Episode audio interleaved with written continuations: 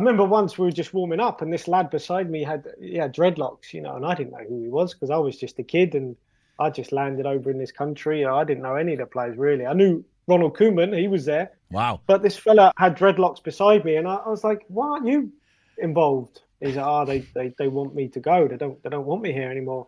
Where are you going? Well, I don't know. Maybe Celtic. You know. Anyway, that turned out to be Henrik Larsson. You are listening to House of Football, brought to you by Sports Joe and William Hill. Hello, I'm Eric Lawler. Welcome to House of Football with Sports Joe and William Hill. I'm delighted to say that I'm joined in studio once again by Sligo's finest, the man, the myth, the legend. That is Mr. Alan Cawley. And also later in the show, we'll be joined by former Republic of Ireland striker David Connolly. I cannot wait. Al, you're back. How are you? Eric, good to see you. Yeah, I'm you glad too. to be back as well. Yeah, I'm, I'm comfy in this chair. Yeah, it is. It suits you. It really does. Yeah, I think it does, yeah, I think so- the, the background it, it brings out your cheekbones. Does it, something. yeah? Yeah, it really well, does. I got good feedback on the videos last week, I have to say. Yeah. Saying, yeah, we didn't realise you were as. As handsome. Well, yeah. I let No- you say that. no, no filter use or nothing. Like, you know what I mean? Filters are mad things. Yeah, aren't they? yeah, Like, yeah. Filters nowadays and all. And you You, think you of- just can't believe anything you see online anymore. But Al, come here. I want to talk to you about uh, this being probably one of your favourite times of the year because a certain sporting event has begun in Sheffield. yeah, not many people. Well, well, may, may, people might know, but uh, snooker was my first love, Eric. Yeah. Oh, really? No, I didn't know snooker. that. Yeah, snooker was my first love. Did you have a misspent youth Yeah. hanging around snooker halls? Yeah. really. And the reason being because my dad used to run the snooker hall. ah, stop. Yeah, so we used to have two tables in a place called the CYMS, the Catholic Young Men's Society, Yeah. which was down the bottom of the town hall in Sligo town. Um, and he was he was always brought up around the snooker pool scene, which was obviously uh, very popular back in his day when he was kind of growing up. And the older he got, then he was trying to just give back a little bit, I suppose, and a place to get young lads in off the street. Mm-hmm. Um, And that was yeah. the that was the golden era of snooker as well. Like you know, the seventies, eighties. It was like we all remember that nineteen eighty five final. Well, those of us old enough to remember it. Were uh, the nineteen eighty five final, Dennis Taylor, and it was the match finished at like half two in the morning or whatever. But anyway, um, who's going to win this year's World Snooker Championship? Mark Allen, I've tipped. I've been over From four, Belfast? I've been over four or five times, Eric. If you ever get the chance, The Crucible. Yeah, and obviously football is me number one. But in terms of something that I love, as I said, I've I've been over to the World Championships.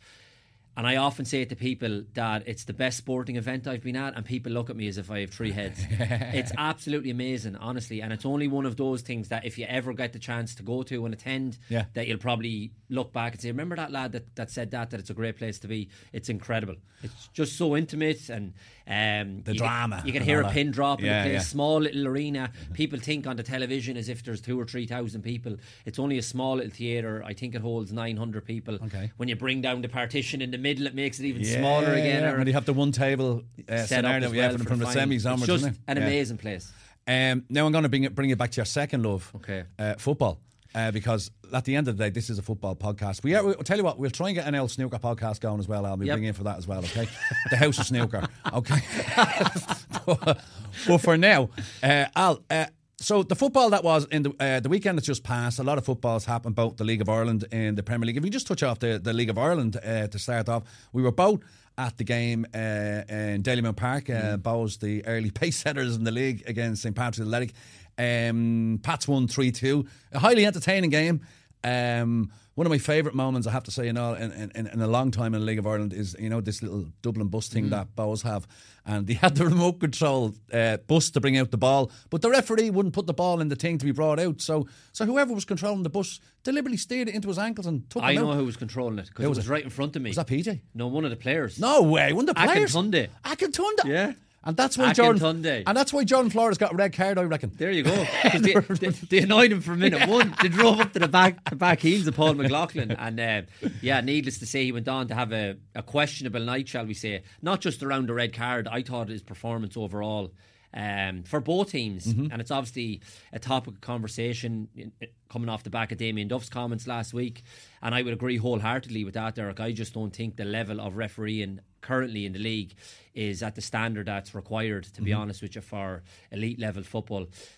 And I don't want to go too heavy in terms of the criticism because I've said it many times about it. But I think it's at the point where the relationship is so broken between players and staff and referees that somebody needs to get be a leader on this and come together and try and bring because we need the referees Yeah, for the games to go ahead. Obviously, at, at all levels. I don't agree with the stuff where referees are going out at grassroots level or junior football and being attacked and abused. There's no place whatsoever for that.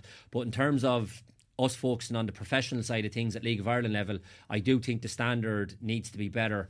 And if the relationship is broken, which I'm convinced it is between all parties, somebody has to take the lead on this and try and bring them together for the benefit and for the the bigger picture in terms Yeah. of the league to, to flourish because we all know about the ticket sales and the hype and the exposure. Everything's on the up. Everything's on the up, and we want to bring the referees with us Yeah. as well. Um, so, i- i- in terms of the, the league itself, Al Bohs, uh, early, uh, surprise early leaders, let's be honest. Um, beaten by Pats at the end. Uh, 10 men, played most of the game with 10 men. Jordan Flores sent off just before half time. Uh, but when you look at the league as a whole, everyone's beating everyone. Even Rovers, like you thought, oh, here we go. Rovers are moving through the gears. And then they draw, draw the 2 0 down at home to Shelbourne. They pull it back, of course. Um, but you still have to put Rovers as the favourites. Yeah, you would, but I think you're right when you say how competitive it, it is, Eric, and everybody taking points off each other. Which for us tuning in, I know you're a big Bohs fan. I have to remain a bit neutral, but at the same time, I want to see Sligo Rovers do well. But for the good of the league, I think it's great that it's competitive and we have three, four, five teams maybe um, in the mix. The longer it can stay like that, I think will be good for us as well, and and obviously the amount of people that are tuning in at the moment to see it. But I would still have Rovers as favourites. You're right because you look at the quality that they have and the quality that they possess. Not only on the, the first 11, you look at off the bench as well, the Yeah. squad they have. And over the course of a season, you would expect them to obviously come out on top. And just on that Rover squad, they've got players who played for Ireland before, the likes of Jack Byrne, the likes of Graham Burke. Do you think they're still good enough for the call up? And is there any other Rovers players or any other League of Ireland players that you think would be worthy of a call up to the, the senior men's team? I think when you go back to that time when Jack and Graham did get their call ups and they were fully deserved and rightly so, it was around the time of the major transformation that was going on in amongst the squad with Stephen. And obviously, he was trying to try out new players and young players and bring them through. I think if you look, and we're two years down the line now from that, and you look at the performance against France, and we look like we've more kind of um, steadied the ship in terms of Stephen knows his best eight or nine, ten out of 11, maybe, and particularly in that midfield area where both Jack and Graham play. I think it's harder for them to get in now because lads have come along and have 15, 20 caps now, whereas whereas before they would have been starting off the likes of Molumby, Knight, these Yeah. young lads in midfield. Whereas you look at them now, they're more established in that setup and that team. So, as I say, I think it's harder for Jack and Graham right now at this moment in time. But if they're producing the goods and they're performing to the level, I have no qualms about putting them in or Stephen putting them in. I'm sure he would as well. I think, though, off the back of maybe the league at the moment, they have been excellent, the boys, particularly Graham, Graham Burke over the last probably three, four weeks, scoring the goals that he is. Jack has come into a bit of form as well, like the form that we all know that he's capable of. But I think if they were to get back into Stephen's squad and particularly the competitive games that we're playing in now, I think they have to do something special maybe on the European stage. Right. And obviously that's upcoming in a few weeks when, Yeah. when that all kicks off. But for them maybe to get themselves back into that squad, I think they have to be doing it at a slightly higher level than maybe in the league at the moment.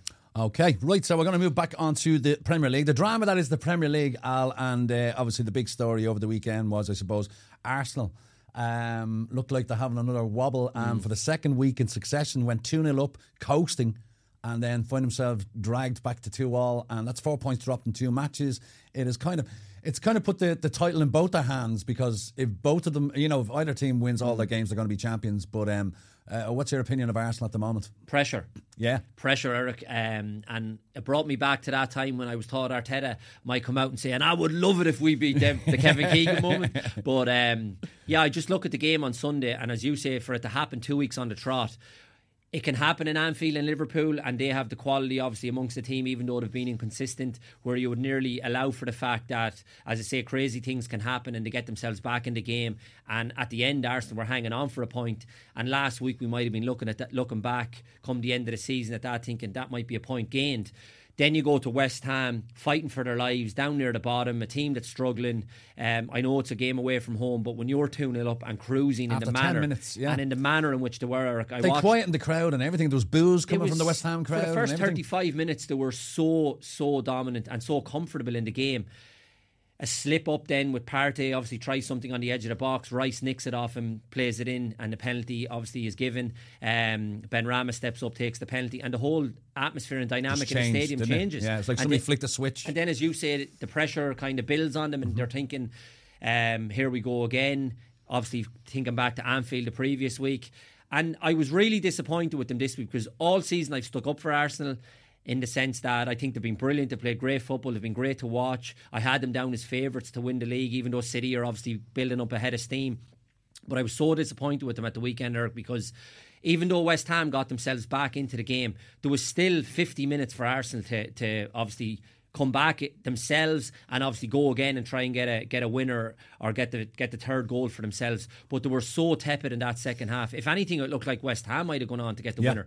And they huffed and puffed for the next kind of 40, 45 minutes. And I was so disappointed with them. And you look at it now and it's absolutely it's it's three points drop because they were in a such a kind of dominant position and to let it slip in the manner that they did then you flick over to City who as I say are building up such a run of form at the moment and for the first time all season as I said I've stuck with Arsenal for the first time all season I've flipped and I think Man City will win the league now. Oh, because that was my next question. Do you think Arsenal have blown? Yeah, I think they're gone. Really? Yeah, I do. Okay. Psychologically, the damage that that will do, Eric. Right. Um, now, they still have an opportunity to come back. And one of the reasons I was giving them a big opportunity towards the end was the fact that they will go into all their games fresh because obviously they're not involved in any other competition.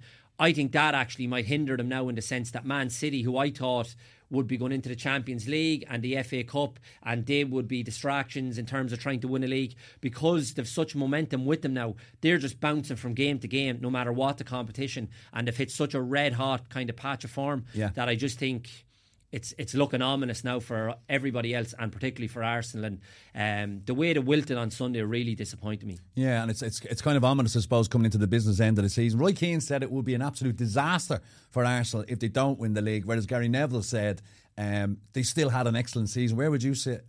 Up to now, you would say they still had an excellent season, but I would kind of still be along the side of Roy in the sense that they've got themselves into such a strong position that it will be a disaster now if they don't get the job done. And Because who knows when they'll be in this chance again? Because you look at the, the, the teams that they're competing with, they're all going to strengthen Mm. in the summer. And Arsenal, of course, will strengthen as well, but they're going to have Champions League football as well. Uh, but next season, you'd imagine City will be even stronger again. Is that even possible? Can they get even Mm. Yeah, stronger? they're a phenomenal. City are a joke. City are a joke. they're ridiculous, They really like, are. you know. and you look at them, and the game, even if you go back to the Champions League game during the week, Eric, they're playing Bayern Munich. Bayern were actually very good. Yeah. I was watching Yeah. the game thinking, uh, uh, particularly in the second half when when Bayern came out, had three or four pot shots from just outside the box. Sane are thinking, game on here. I Yeah. was really enjoying it. And next thing for that half an hour, City just overpowered them, Mm-hmm. got the goals. Um, and, and, and I'm sure Tuchel was probably going away thinking we've actually played okay here. Yeah, he And even came out with a comment saying, I fell in love with my team last night because he thought he played, they played really well, showed a lot I of character. I thought they were good, Eric. I really did. But as you say, City, just the form that they've hit at the moment, and, and they're just electric. And obviously, everybody looks at Haaland and De Bruyne and all, but you look at the likes of Grealish at the moment as well. And obviously, he was coming under a bit of stick last year, the price tag. He looks Well, since the World he Cup, looks at been now sensational, in that he? environment. Yeah. And it almost looks to me as if he's found his place. He was always the big fish at Villa, and every, everything went through him, and he was the star man, and he could kind of take the ball where and when he wanted it and do what he wanted. Kind of everybody was looking towards him to produce the magic. He went into City and he probably went so far down the pecking order Yeah. that he's gone from the big fish to a little tadpole Yeah. at City. But all of a sudden he's flourishing now. a tadpole with great calves. Yeah, Unbelievable calves. Uh, but you look at him at the moment, yeah, he's, he's playing great stuff. Yeah, um, the, but as I as I as I alluded to out there, Al, uh, you think like is this is this their chance? Art? Is this season their chance? Will they ever get another chance like this? Do you think? Yeah, I think it's a fair question, Eric. I Yeah. really do because for the points you raise in terms of the other clubs that will strengthen, absolutely they'll strengthen. Um, and because of the start that Arsenal got off to, as I said, the, the position that they, that they put themselves in, and they're going out. It's a bit of a whimper at the moment. Now, Yeah. obviously, to have the opportunity to bounce back, and of course, they're playing Southampton this week. You would expect them to get the job done there, but Southampton are fighting for their lives as well, so Yeah. they'll need a big reaction. And then, of course, the huge game is going to be City next week. obviously. Wednesday, yeah. yeah, it's going to be electric. Uh, but you'd have to fancy City with the form that they're in at the moment. And and to answer your question, I don't think they'll get a better chance, Eric. It's it's just because of of the strength and depth of the other teams, the money that they're capable of spending, the other teams in the off season as well. Um, I don't think they'll get a better chance, and they'll be they're I suppose Roy Keane said at the weekend. It will be a bit of a disaster if they don't get the job done. Just on Arsenal, Al, um, you tweeted out last night a, uh, a little video, Mm. um, which caused a lot of controversy. Not because you posted it, but the video itself, the content itself was a, uh, and it was tweeted out by Arsenal Football Club themselves Mm. of a little mascot getting a jersey signed by the players as they entered the dressing room about two hours before kickoff or whatever. And I suppose the message from a lot of fans was, including yourself, was, um, "Wow, not one of them." Seemed to make an effort to make eye contact or have a little chat with her. You could see her eyes lighten up when Odegaard came along. What, what, what, was that all about? Yeah, think? it was it was pathetic to be honest with you, Eric. Um, I was disappointed with Arsenal already coming off the back of that result on a Sunday. But I'm sitting at home watching a bit of the snooker, getting ready for Leeds and Liverpool. The protester gets on the table in the snooker. I'm already fuming. then I see this video, Eric, and I was I was disgusted Right. because we've all been there in terms of whether you're a little kid growing up as a fan, whether you become an adult as a fan, live your life through kind of supporting a club, whether you're a little kid wants to be a f- professional football player, if you're lucky enough to go on and be a professional football player. So all the different kind of scenarios we've all kind of seen and maybe been in been in uh, throughout the different years ourselves. And I know as a young fella being a fan that if you see one of your heroes in front of you, all you want is a smile or a little high five or some sort of an acknowledgement, Eric. We were over in um, Tottenham there earlier in the season, and I brought my little lad over, and he loves Harry Kane. And Man City were out warming up along the sideline, right? And he was roaring out to the players, and they were just running up and down. And the big centre half um, for Man City, Dias, looked over at one stage and just looked out at him and winked. No way. And Harry still thinks to this day he was winking at him. Ah. Now he did wink at him, but he thinks he actually went. Harry is your son, not my Harry son, Kane. sorry. And Yeah. He, yeah, yeah, yeah, sorry, my son Harry. And and just a little moment like that, something similar happened with Kalvin Phillips, and they acknowledged somebody in the crowd, and straight away the young lad feels, look, he's he, he looked at me, he And it costs nothing. and these players were, were standing in front of this little girl. For anybody that hasn't seen the video, and her face, particularly with Martin Odegaard, who I'm a massive fan, a brilliant player. And I'm not suggesting the Arsenal players are bad people because No. we obviously don't know them. I seen a couple of the, the documentary. Saka looks like a great lad, young Saka. I'm a big fan of his as well. But in this particular moment, the young girl is standing with her dad. They're signing the, the, the jersey, and not one of them looked at her. And Odegaard, you can see her face light up. Obviously, And she looks at her dad as if to say, he's my favourite player. and all he has to do is say hello to the little Yeah, kid. and it would've made her day. Give her a high five. How you doing? How's things? Great to see you. Whatever. And, and I think back to obviously um, we'll be chatting to David Connolly later in the program, and I often think of Seamus Coleman, who who I know, and I've seen different things with Seamus, and I nearly even think it's an Irish thing with us that maybe the way we're brought up, Eric, that just comes naturally to us. A little hello straight away. You're Oh, natural. I'm happy to ta- chat to every granny that stops me in the supermarket and talk about Fair City. You know all I mean? the time. No, I've, I've loads of time for the grannies. And loads the of time. natural inclination for us is to go and do that. And and this video, as I said, I was disgusted by it. And it came from Arsenal's own account. Whoever came up with the brainwave to put this out Yeah. because it's backfired massively. Um, and it was just a moment where I thought, no, I'm not having this. Yeah. Okay, well, well, that's Arsenal. That's Arsenal uh, pigeonholed and sent off for, for the rest of the And season. I hope they don't win the league after this, Aaron.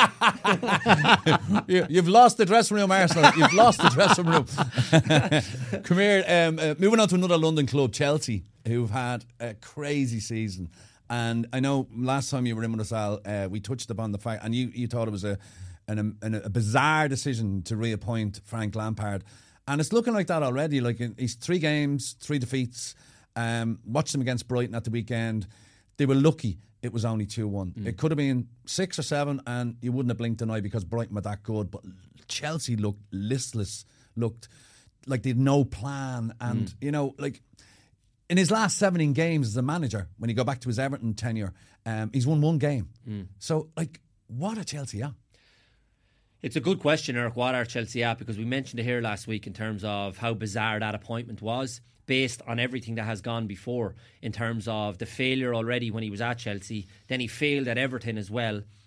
And for them to appoint him in a situation where they're absolutely struggling, and you bring in somebody with the the, the, the novice experience that he has as a manager. He's only had those. Obviously, he was with Derby beforehand for a short spell, and then he's had the two stints with Chelsea and Everton. But in terms of his managerial experience and career, if you want somebody to come in like a Roy Hodgson who steadied the ship at, at Crystal Palace and looks like done a, a brilliant appointment since he's come back in, but he's built up a portfolio of experience over the years, Eric, Yeah. whereas Lampard hasn't got that, and he's come in and nothing's changed. I watched him against La- Real Madrid last week. Now we all know Real Madrid are brilliant, but Real Madrid were in second gear Yeah. in the second half. Coasting. And as you say, coasting, yeah, listless is a great description for Chelsea because in terms of their identity and their plan and uh, structure on them, there's nothing. And for Brighton, and I know Brighton are having a good season, but nine times out of ten, you'd expect Chelsea, if they're in their pomp, to be beating a, a Brighton team. Yeah. And for uh, the appointment to be made, and then I'm reading this week, Boehly went in after and had a go at them as well. And it's just a mess. It's an absolute mess from the top down. And obviously, Lampard has been kind of uh, given that responsibility as the manager. But as you said there, it already looks like a disaster. What is the biggest issue there, Al, in your opinion? Is it the players? Is it the coach? Is it the owner? Well, I wouldn't have got rid of Potter. Yeah. So, okay. like, if you bring a manager in to do a job, and I know things were going pretty bad, um, but if you have a plan in your in your head, you stick to that plan. In my in my view, unless it becomes totally kind of untenable. But I never felt it was get it was it was at that stage yet, Mm-hmm. where sometimes you have to go through. As Andy Dufresne, you have to crawl through a mile of shit to come out clean at the end, or you know. And sometimes, like it, Al, I like it. you have to do that, Yeah. and and if that means like we have to go through the tough times and the troubled times, and it's really difficult, but we can see a light at the end of the tunnel in terms of what we're trying to do and achieve here. I think had they stuck with Potter, they might they might have a better chance of coming out and seeing that. Yeah. Whereas at the moment with Lampard, it's it's it's just where is it going? It's just blown up. Darkness. Like there's no light at the end of the tunnel right now, and and it's probably wrong to pin pin it all on him right now because he's inherited a squad of players, and this is why I think Potter as well was let down because there was players brought in, and I'd say if you were to sit down with Graham Potter. I'd say he didn't give the go ahead on probably five, six, seven of them. And all of a sudden, he finds himself in a situation where there's 25 first team players with big egos. I've already mentioned the the spoiled brattiness of Arsenal and what they were doing with the wee mascot. So you have fellas Yeah. of this ilk, Yeah. and Potter's trying to manage that toxic environment with fellas. And that's ultimately why it fails, Eric, you know, with these boys. on the subject of managers and managers doing a great job and coming in, um, you look at Emery Mm. at, at Aston Villa and the job he's done there. And, you know, when you think back to the time when he was at Arsenal, obviously it was a bit of a poison chalice. He was coming in after Wenger, who had an amazing Arsenal career. But he was often lampooned when he was there, even though he had a, a, a highly impressive CV Mm. with Sevilla, winning cha- uh, Europa Leagues and all that kind of stuff, a decorated uh, club career in La Liga. Yet lampooned at Arsenal wasn't really taken seriously. But look at the job he's done there at Aston Villa. It's absolutely phenomenal. I think it's seven wins in, in eight, one draw. They've won five on the bounce. Uh, it's just unbelievable. And to watch them at the weekend, the way they're playing as well, the shape and structure he's put on that team, they absolutely ripped Newcastle to shreds. And Newcastle themselves, sitting third in the table, have been brilliant all year. Nobody has dismantled Newcastle the way Villa did at the weekend. Ollie Watkins looks like a new player. Um, the belief that Emery has probably given him as well. That's the thing, I like um, because that squad is is inherently the same squad Steven Gerrard Yeah. had. So Emery hasn't bought anyone. He's he's come in and he's worked with those players, and as you said, he's made players like Watkins, um, John McGinn. They look like better players, and is that is that down to count, coaching on a day to day basis on the training ground? A hundred percent, because Yeah. that's what uh, a coach's job, a manager's job, is to try and make players better at your disposal. What you have, as you said, he hasn't bought, bought anyone or brought anyone in. The, the group that he inherited was there previous. That Gerrard made a couple of signings or whatever, and as you say, the proof is in the pudding. He's made those players better with the performances on the pitch as well. a couple of them were disgruntled. I know Mings was having trouble with Gerrard at the time as well around the captaincy. It looks like he's brought them all together, given them belief. Even he looks like he's playing very well at the moment. And and what really annoyed me about the Unai Emery kind of stint under the Arsenal uh, regime when he was there the disrespect that was shown to him as well because he almost became this kind of um, Fun figure, yeah, yeah, yeah, because of his accent and the way Yeah. he was speaking. He's a Spanish m- man, like coming over, learning a new language, Yeah. like he, to educate himself and try and learn that new language, and obviously uh, come into that environment and want to try and speak in in the English way as well. Um, I thought it was absolutely brilliant, and everybody started to ridicule him for that, Yeah. which was a total lack of respect. Where he's come in now at Villa again, and he's proved just what a brilliant top level coach he is. And I go back to the point about Lampard, Gerrard is the same case. They haven't built up that level of a portfolio like what an Unai Emery has, Roy Hodgson, whoever, uh, all those lads with the experience. And again, the proof is in the pudding with Emery doing an unbelievable job. It's it's gas. You mentioned Roy Hodgson there. Um, I think a lot of eyebrows were raised when he came into the uh, came back to Palace after Vieira was sacked, and I thought Vieira was doing a decent job there for a while. But um, I suppose what Hodgson has done is he's come in And uh, I think before the last four or five matches of Vieira's reign, I think they had a combined total of like three or four shots on goal. I think they scored a goal, yeah. Yeah, and in, in his first match, they had 31 shots on goal. So what what happens there when Hodgson comes in? Obviously, another man who has a glittering portfolio, Mm. vast experience, and is, managed all over Europe and national team level with England as well. But he's come in and he's given these players like Olise and Eze belief. And like in the three games that he's been in charge, Crystal Palace are playing like prime time Barcelona. It's, Yeah, it's it's incredible. it actually is incredible, but it just goes to show what can be done as well, Eric. Um, and sometimes, like. It's very simple. People now are trying to reinvent wheels when they talk about football and stuff, but man management is so important. And if he comes in, Roy Hodgson, looks like he might put his arm around like the likes of Olise, the likes of Eze, who I was always a massive fan of, and I tweeted out at the weekend which one of the big boys are going to take him because he's that good, Eric. He could go and play with one of the big boys. Uh, he's absolutely fantastic. I thought he actually might have had a bit of a sniff of going to the, World Euro- Cup with yeah. England as well because he was playing so well. But since Hodgson has come in, he looks even better again. Um, and sometimes it can be just as simple as that, or giving fellas belief, making them feel ten foot tall. He was always known as a coach who was, in terms of uh, his team's a shape and a structure, that they might be a bit negative and Yeah. defensive. But as you said, it looks as though he's come in and thought, well, look. This is my last shot at this. Go out and play, lads, and enjoy yourselves and express yeah, yourselves. yeah. And they have players as well that fits that system. Like if he was trying to come in and put restrictions on an Eze or Olise, they'd fall flat on their face because you can't restrict those type of players to be defensive because that's not their game. Whereas he might have looked at again players at his disposal. You can only work off the personnel that you have in terms of how you want them to play. And he probably looked at what was there in terms of um, the talent that he has to perform in an attacking way, in an attacking manner. Zaha as well, you throw into the mix, who's been brilliant for Crystal Palace, injured at the moment, and he might have looked at it and thought with the players I have here, I can't put any limitations on these. Go out, boys, do what you do best, enjoy yourselves, perform. And look at the the performances. And they do look like and- they're and enjoying it, themselves. absolutely Yeah, yeah, yeah. And Paddy McCarthy, who was obviously Yeah. there as well. I know Paddy um, would have played with him an underage, and obviously Paddy's gone through obviously his playing career and now he's focusing on his coaching career and what a brilliant man to be learning off with Roy Hodgson as well for him in terms of being an understudy there to obviously want to go on and be a coach in his own right one day um, brilliant to be learning off the likes of Roy Hodgson and amazing. Sorry, but just go back to uh, the Villa thing again. Just uh, Ollie Watkins to Man United. He looks at. I, I take him right now at this moment in Yeah. time. Weghorst. I've no time for Martial. I hope he's gone out the door as well because again, you're talking about surly, sulky boys like Martial would drive you up. The fellas would die to play for Man United. Yeah. And you look at the scowl on his face every time he's playing a match or drive you up the wall. So. Um, if he keeps up the form that he's playing it with at the moment, Ollie Watkins, because again, as I said, I looked at him at the weekend, looks like a different player. He, he's like he's the top scorer in the Premier League since the World Cup, which is which is incredible. I think he's a goal or two ahead of Rashford. Now I don't know Rashford has an injury at the moment, but uh, Ten Hag seems to like these physical strikers, and that's what Watkins brings you. But he has a lot of mobility as well. He's a clever player, good movement in the box, and God, he knows how to finish. So, uh, so anyway, I would, I would, I would echo that. I think uh, Ollie Watkins would be a, a decent alternative to Harry Kane, who would probably cost five hundred million anyway. If Daniel Levy has as well. if get Kane, go for Kane. yeah, yeah, exactly. Well, come here. Listen, um, the other big news story, football news story of the week was the Euro 2028 UK and Ireland application. All right, um, like there was a lot of people saying, ah, you know, we've got two venues, the Aviva and the Casement Park in Belfast, which has been redeveloped at the moment. Um, do you think the bid itself it's worth it for Irish football? Would would a resource be better being put into the League of Ireland than doing up the infrastructure, the grounds, and all that, or or where do you stand on the whole 2028 bid? Yeah, I think there's two ways of looking at it, Eric. To be fair, and and I would edge a little bit towards what you're saying in terms of the investment. Could it be spent better elsewhere?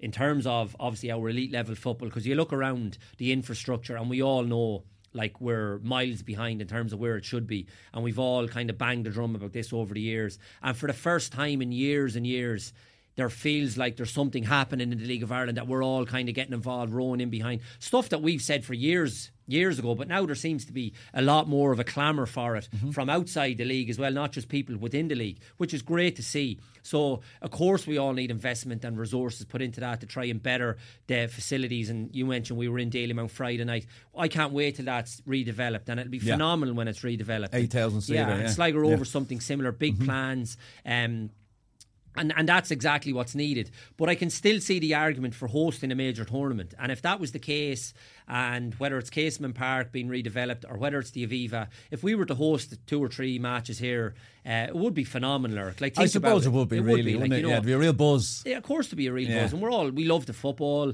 We're mad about it. We want to see the best players play. Um, in terms of the economy as well, what it, what, what it would bring in, visitors vi- co- coming over to the country, visiting the place as well, the revenue it would generate. Um, so I can see that being being a positive as well, and and it's probably not a bad thing for the FAI to be involved in these type of conversations and arguments with other kind of. Um, powers that be around the world, around Europe as well, that we're in the conversation. You don't want to be left out on the outskirts, you know. I think people are, are a bit concerned. I think in that 2028, if I read somewhere that they're reducing it to 24 teams, and you're kind of going, Yeah. well, then do Ireland qualify automatically yeah, as a host, or what's well, going yeah. on? Like, Yeah. you know, um, because it'll be like England, Scotland, Wales, Northern Ireland, and Ireland. You can't have five teams who automatically qualify, and only 19 places up for 800 teams. Like, you know what I mean?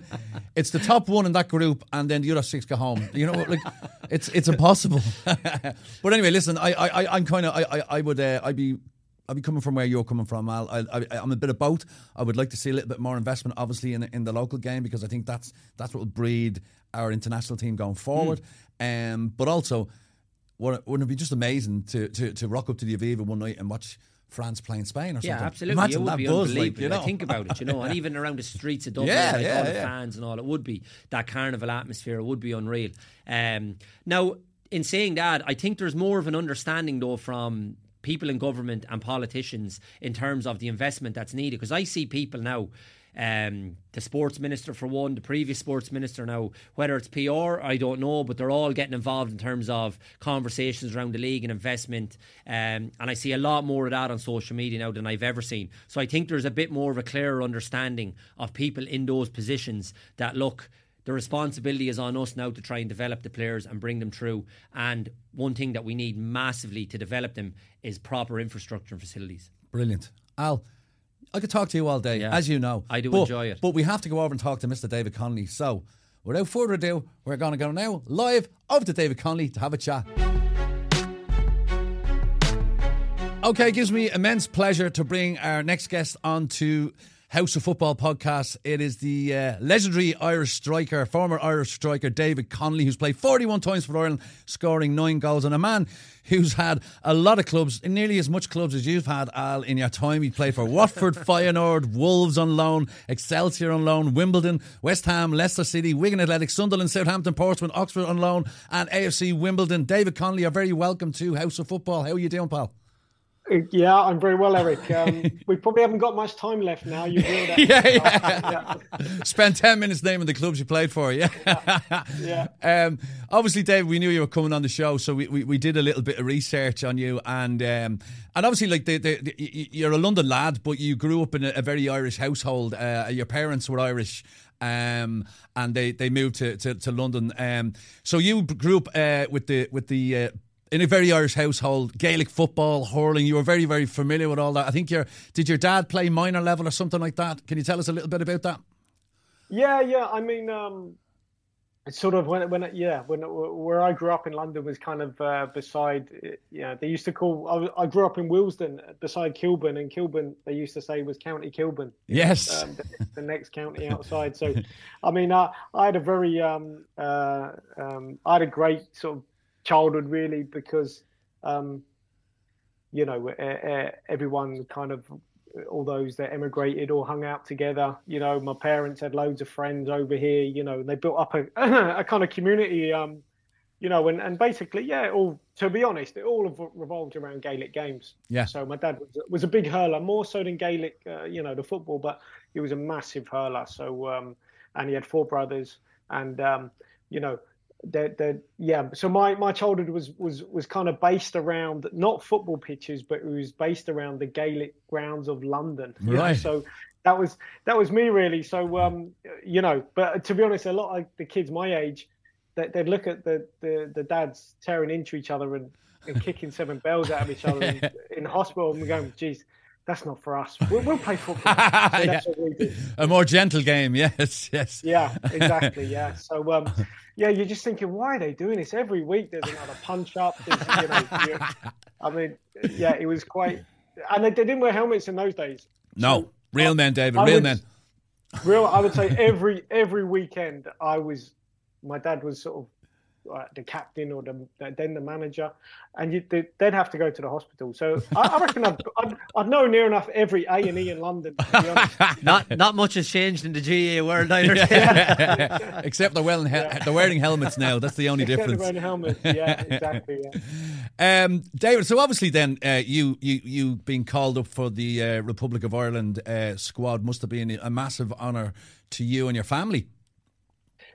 Yeah, I mean, it was it's funny because I've told this story before, but when I was growing up, you know, everyone's heroes would be different. I was a Liverpool fan because of all the Irish lads, and and you know, I uh, I sort of wrote one once to Jim Beglin. You know, I was about ten or eleven, and I, and and I bumped into Jim, and he knows this story. You know, and and we have a laugh about it now. But um, yeah, he uh, so I was a big, obviously big Liverpool fan. I, I wrote to him he sent me and my dad, would you believe it, two tickets up to Anfield. So when I was wow. 10, 11 years old, went up to Anfield. And, and so, look, I always wanted to be uh, a player, a football player, you know, and, and obviously uh, Ireland was, you know, we'd, we'd, we'd I think I had one holiday that wasn't to Ireland. I think we went to Spain and, and, and it wasn't a very good one. So it's right, we'll go back to Ireland. So every every sort of um, everything was leading towards. Uh, but I never thought I would. But obviously, but yeah, I uh, had the chance to, and um, probably helped at the time because Mick McCarthy was Millwall manager and, and I was playing for Watford, and uh, we'd play against Millwall in the youth team.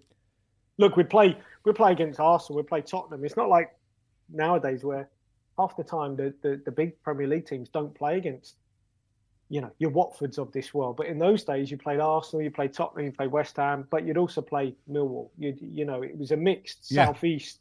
It was a regional based on geography. Yeah. So um, you know, Mick was Millwall manager, and in those days, the first team manager, you know, wasn't big enough not to go and watch the kids play. Mm-hmm. You know, they'd make time to go and watch the kids play because if you didn't go and watch the kids play, you wouldn't know what was coming through, and also you'd have to use them. Whereas nowadays, geez, they'd have like 25 players and you'd have to jump through a thousand hoops to get a chance in the first team. But, but you know, 20, 30 years ago, it was a lot. It was a lot easier. So Mick was a Mill manager. He watched the youth team game. I remember him there when I was about 16, and um, I scored a good goal against Ben Thatcher.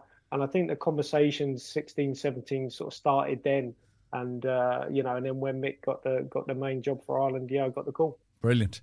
Um, just going back to your, your club career, David. Obviously, you came to the attention playing with Watford, um, and then then you made the, the, the big leap to Dutch football, uh, signing for the Dutch giants Feyenoord.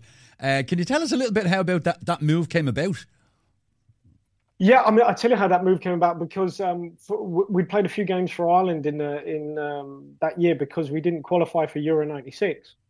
So we had the US Cup, which was brilliant because you know the lads as a youngster going over to New York and Boston and and uh, as a kid and, and and then we had geez we had a whole team making a debut you know Shay yeah. I think made his debut and Kev Kilbane and Ian Harte like, I think as well yeah. yeah. yeah yeah there was loads of them yeah because I, I, saw the I saw the last one with Harty yeah and um yeah I mean so you had a raft of of, of youngsters I think Harty was a little bit maybe a couple of years after us because he's a bit younger. Right. But you know, there was a raft of us that made uh, got a chance in and around that US Cup, and then after that, then I think we played Holland in a friendly at Final Stadium before Euro '96, and I played quite well against them. Yeah. Probably had a, a one-off, you know, and uh, ah, you're and, very modest, uh, Dave. Very modest. Well, and uh, you know, one good game, and um, they, you know, they so that that's where the conversation started, I guess, and. Uh, and and it led to the move on a free transfer. And um, look, at the time,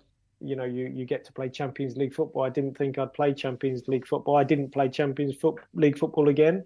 Um, but um, I mean, what a club! For those that don't know it, I mean, my good. I mean, you would not. Yeah, they, incredible club. Yeah, I think you mentioned the, the stadium itself, David. In that it was such like what's it the the, the Kuip the De Kuip mm. arena? Yeah, yeah, and yeah. it's uh, it's such a cathedral uh, of, of football. The, like, the fans are so passionate there. And Feyenoord now are top of the Dutch league at the moment. They're, they're playing yeah. really e- well. And even watching the Europa League stuff there last week and all, the atmosphere is absolutely incredible. Um, so yeah, it must have been some experience, they have obviously to be playing your yeah. weekly, weekly, football in that arena. Yeah, it was. It was. Uh, I mean, you know, there, would be fat. Uh, like people would come and have their lunch and watch you train, or the first day, you know, there'd be first day training. They'd have to build. Um, mini stands. There'd be Wow. about five thousand fans watching um, watching training, and they'd have their own newspaper. You know, Yeah. and they'd be putting out in the newspaper. You know, if you missed a sitter in training, you're like, "Jeez, can't even,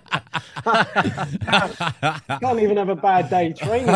So, um, but um, you know, and th- th- there'd be loads of fans. You know, uh, I mean, it was it was in, it was like nothing else you'd ever experienced, and I was nowhere near ready for it. Um, but I think by the time I, I left, I understood what it was to be, you know, competing at, at that level. And the, the, the next season, they won the UEFA Cup. I mean, Yeah. they were they were a good team. Like That's- they were they were a good team. Some And, um, seasoned internationals when, at your time, David. I think uh, when you joined, it was just as uh, Mr. Larsson was leaving. Is that right? Henrik Larsson was leaving Ah, to sign for self- I mean that, that yeah, that was that was amazing because I remember once we were just warming up and this lad beside me had yeah dreadlocks, you know, and I didn't know who he was because I was just a kid and I just landed over in this country. I didn't know any of the players really. I knew Ronald Koeman, he was there, wow. but this fella had dreadlocks beside me, and I, I was like, "Why aren't you involved?" He's like, "Oh, they, they they want me to go. They don't they don't want me here anymore." And we are just jogging along, you know. Think, "Oh, okay, where where are you going?" Well, I don't know, maybe Celtic. You know, there was a few. Anyway, that turned out to be Henrik Larsson.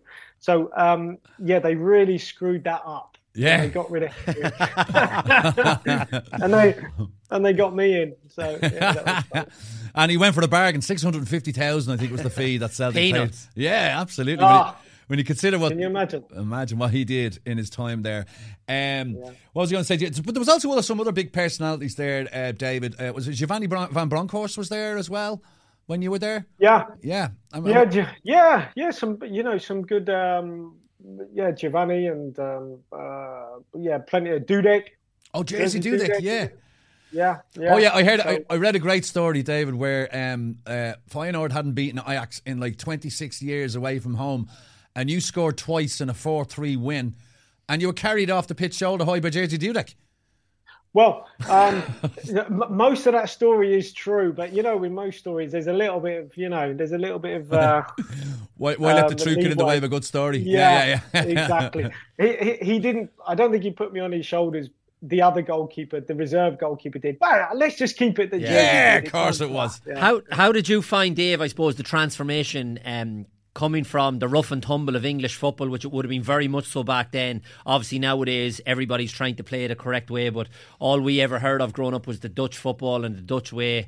Um, whereas obviously you were going into that environment, so the transformation from going to Watford or wherever it was, as you said, as a young player coming through to go over to the culture in in the Netherlands at the time, and obviously the Dutch way, as we hear the phrase. How did you find that? Yeah, I mean, look, there's some lads now. Some of every week I look online, I see there's another young Irish lad going to Yeah. Italy or going going somewhere, you know. But in those days, it didn't really happen. I mean, I have to say, times have changed, right? when we're at Watford, we'd train a couple of times a week. Nowadays, obviously, if you're 14, 15, 16, you'd be training four times a week, probably. You know, I went over there, I couldn't do a step over. You know, right. I, I, it wasn't it wasn't my game. I went over there and the right backs could do a step over, and you're like, geez, what? You know, I- where where you know, I, I could maybe score score a goal, but what it led me to obviously see is that what I'd been doing in my formative years, I would look. Don't get me wrong, I wouldn't swap it, and I really enjoyed it. But if we trained twice a week, one of those days we'd end up, to be honest, running round Watford's greyhound track. Wow. So, like, you know, and did we you have to get into the traps as well at the start? Of the, exactly. yeah, yeah. chase the hare. Um, chase the hare. A few times you might, yeah, you might be the hare, but you know. Um, and I remember once I had a, had like a McDonald's or something before training. I was about fifteen, and then and then I saw it an, an hour later on the track, you know, because you were just vomiting. So I guess look in in in all seriousness, when you're coming through, right, you have that st- you you you you build up. You got that golden age of learning, and in those days, you know, if you weren't out kicking the ball in the streets, maybe all day every day, but you were, you know, you relied on your football for training for your skills as well as everything else. You know, you probably think the Dutch were doing a lot more technical stuff. Yeah. You know, um, and I guess in the middle there's the happy medium, which I think everyone does now. Everyone's got that happy medium of the right sort of training with with uh, you know, and and and I think everyone's at a pretty similar uh, level training wise, and then it's just your ability as a you know as a player, you know. But in those days, we didn't we you know train twice a week. One of them we'd do running, mm. and then the other time was your was your football work, you know. Yeah. Uh, David, I'm going to bring you back, back to your Ireland career. Um, you, you, obviously played in the, in the in the World Cup in 2002, um, uh, and Mick McCarthy was the, the manager of that team. What, in your opinion, David, made Mick McCarthy such a good manager, particularly of that Ireland team? Well, I mean, um, this is. I mean, I got on very well with Mick, but Mick, Mick was very. I mean, he was honest as the day is long. I remember once he came to, um, he came to stay. With, well, he, he came to Holland, right, to watch me yeah. uh, play a game, and he said, you know, I'm over and blah blah blah. So anyway, spoke to him after the game, and he was like, "Where are you going now?" And it was about half ten at night, and I was like, uh, "I'm going home."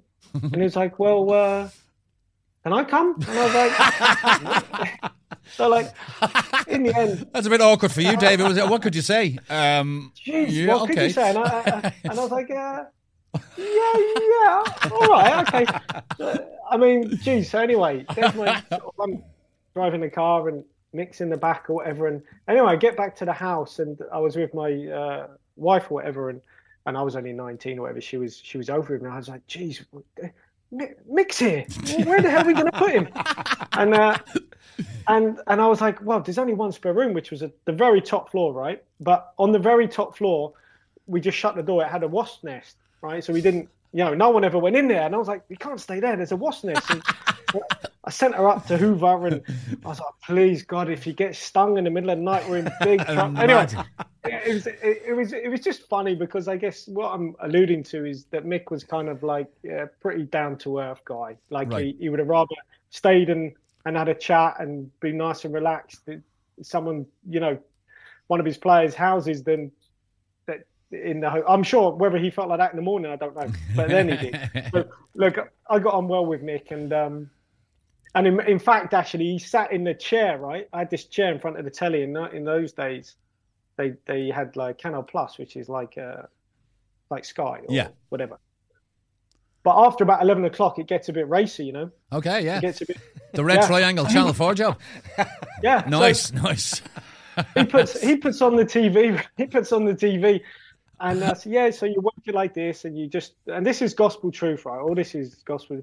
He starts flicking, and he comes to one of these Canal Plus stations that after eleven is you know is is adults only, and he's like bloody hell, Dave. And it, I was like, oh my, this is just a disaster. So, anyways, it's like quick, watching quick, TV with your dad. Yeah, yeah uh, exactly. So, um, and and I guess that that was kind of Al's a bit, you know, he's right there. It, it, at times, you felt like for a lot of us youngsters, he might be like a father figure. You know, yeah. he looked after you well. He treated you fairly. If you didn't play well, you understood. He was honest, told you why you didn't play or whatever. But he kept a very uh, honest, uh, happy camp. You know, yeah. and um, and uh, you know, took a lot of training, joined in. You know, joined in. You know, you'd kick him and he'd kick you, and you'd have words. But you knew that ultimately he, he was a really good uh, honest guy, you know, yeah. and uh, and he was trusted him. That, that that World Cup squad uh, in 2002. Now, come here, listen, we all know what happened in Saipan, but the World Cup itself, David, the um, that was one of the best Irish squads we've ever had. Um, but was there anyone there in that squad that you thought was maybe criminally underrated? Is there somebody maybe who didn't get much of a look in that you thought could have maybe played a more pivotal role, or was it just the way it was? I don't know, like who? Who who who do you think? Um, I mean, I don't know. The producers just asked me to ask you that. I have no idea. uh, I can't remember. Well, um, yeah, I mean, um, uh, uh, let me let me think. I mean, it's difficult to say because I think going into that, right, as you say, we probably had. I mean, Duffer and Robbie were brilliant up top. You know, yeah. If if you needed something else, uh, obviously I came on against Spain for a little bit, but you had Quinny uh, as as a as a more aerial threat who could do a bit of everything. I mean, we had world class players mm-hmm. all over the back, probably too many at the back to fit everyone in. You yeah. know, um, midfield were brilliant. You know, even obviously we lost Roy, but even without Roy, you know, Matty Holland or Mark Kinso, whoever would was superb. I, it's hard to say who wasn't used, although I would say that it was a great bunch of lads. Yeah. Like, I mean, you know, there were a really, really great bunch of lads, and uh, there's a really good it, sense it, of togetherness with that group, David. A real group. Yeah, yeah, and and to be honest, look, make no mistake. Look at the penalties. Mine was dreadful, and I, you still think about it. They were all dreadful penalties. Yeah. The ones, even even the winning one for them. Oh, I know. Yeah. Legs, and it was just one of those where it could have been so different, and it's just ah, it's still ranked. yeah. Still was that something, Dave, um, that obviously helped yourselves and the squad at the time? Because we all know, without repeating history, what happened in terms of Roy and such an influential figure. But the fact that you were a young group, a young talented group, and the togetherness was probably built up already.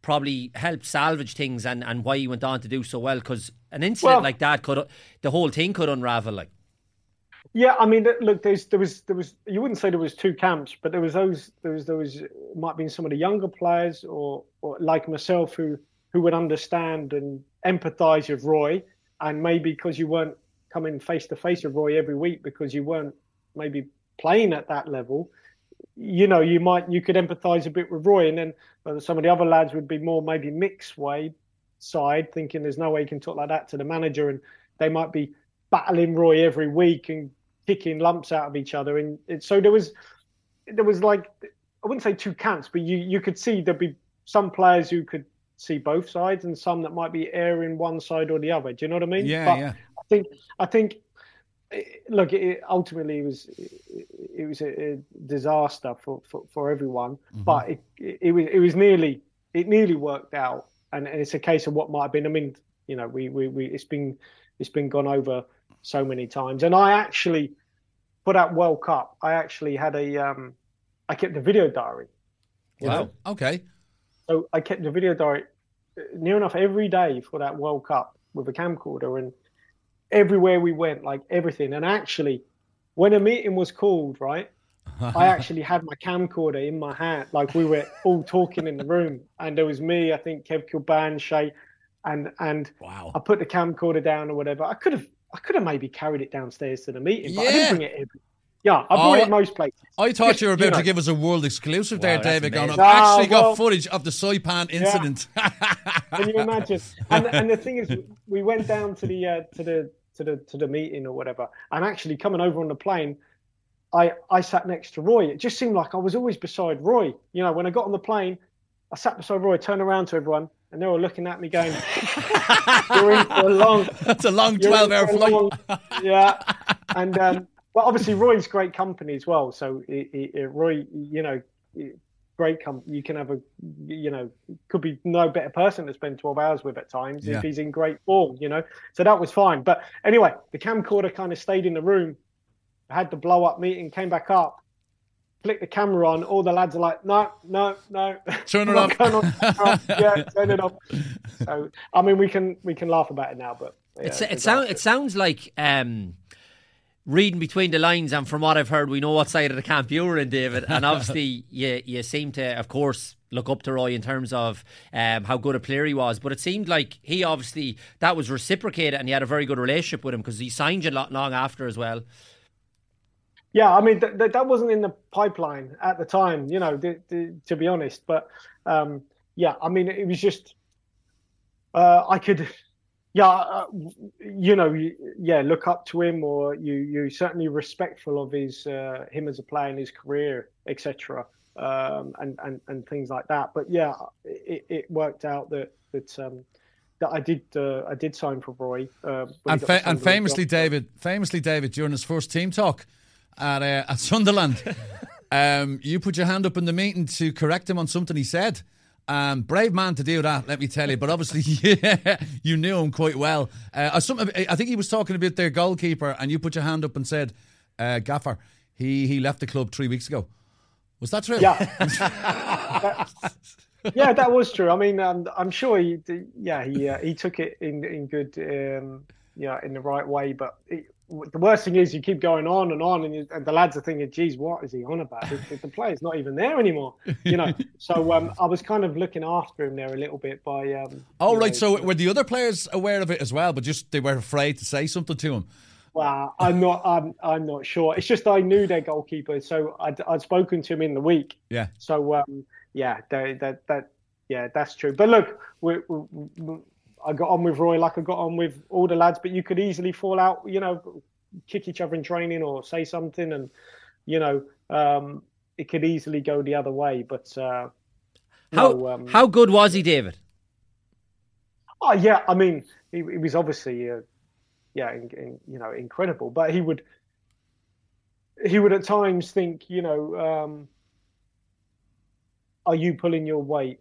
Are you playing as well as everyone else? Are we carrying you? You could tell he would have these thoughts. He would have these um, ways in training, testing you, um, and you could tell whether you, you know, he didn't perform that day in training. Sometimes he wouldn't perform in training, you know, but but you obviously knew he was, you know, an incredible player. Like you know, Denis Irwin was there as well.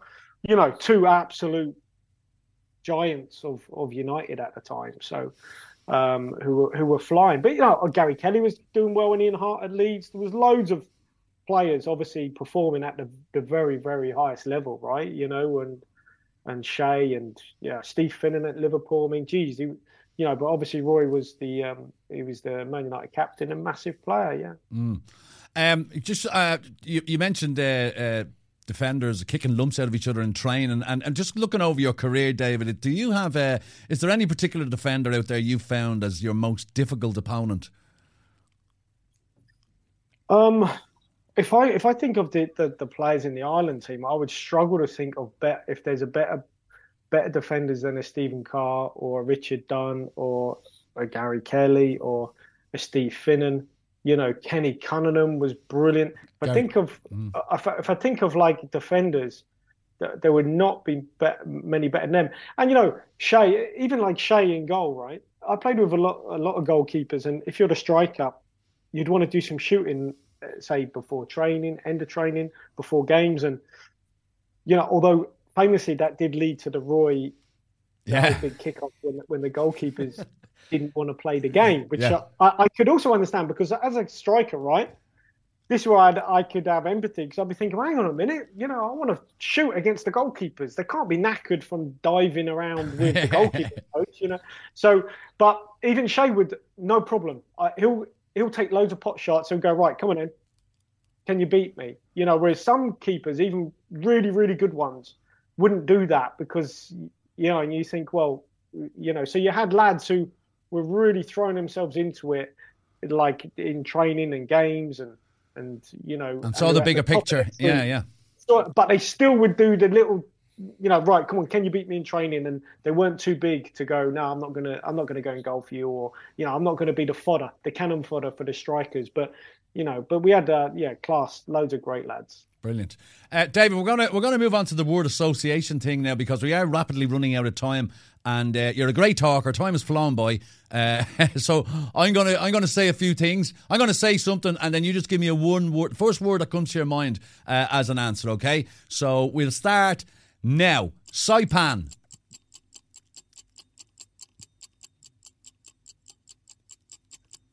Disaster, okay. Iker Casillas, lucky, Excelsior, enjoyable, Roy Keane, class, London, miserable, Burnham Grammar School, oh, um, happy, Yeah, I, I, I was looking up that David, and uh, uh, famous luminaries from that that skill yourself, Tracey Ullman, Jimmy Carr, Mike Ashley, and Ulrika Jonsson. Well, God knows how I got in there, you know, because I had to take an exam and, and I was dreadful. Uh, um, yeah, I didn't do very well, but I got in there somehow. yes, uh, Joe Biden, Brilliant. the coronation of King Charles, Yeah. meh, oh, that'll do. Kite flying, What? kite flying. What? that's our answer. That's okay. Hurling. Oh, he's gone. He's gone. We've lost David there because somebody forgot to put money into the meter. There he is. He's back. Hurling. Brilliant.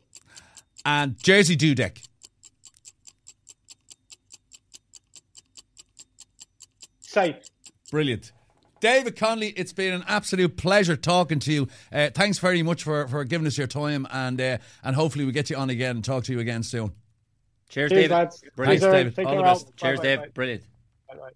So that's all we have for this week's House of Football with uh, Sports Joe and William Hill. Thanks to my guests Alan Cawley and David Connolly. We'll be back again next week with another show with all things football. But for now, stay safe and we'll see you all again soon. You've been listening to House of Football, brought to you by Sports Joe and William Hill.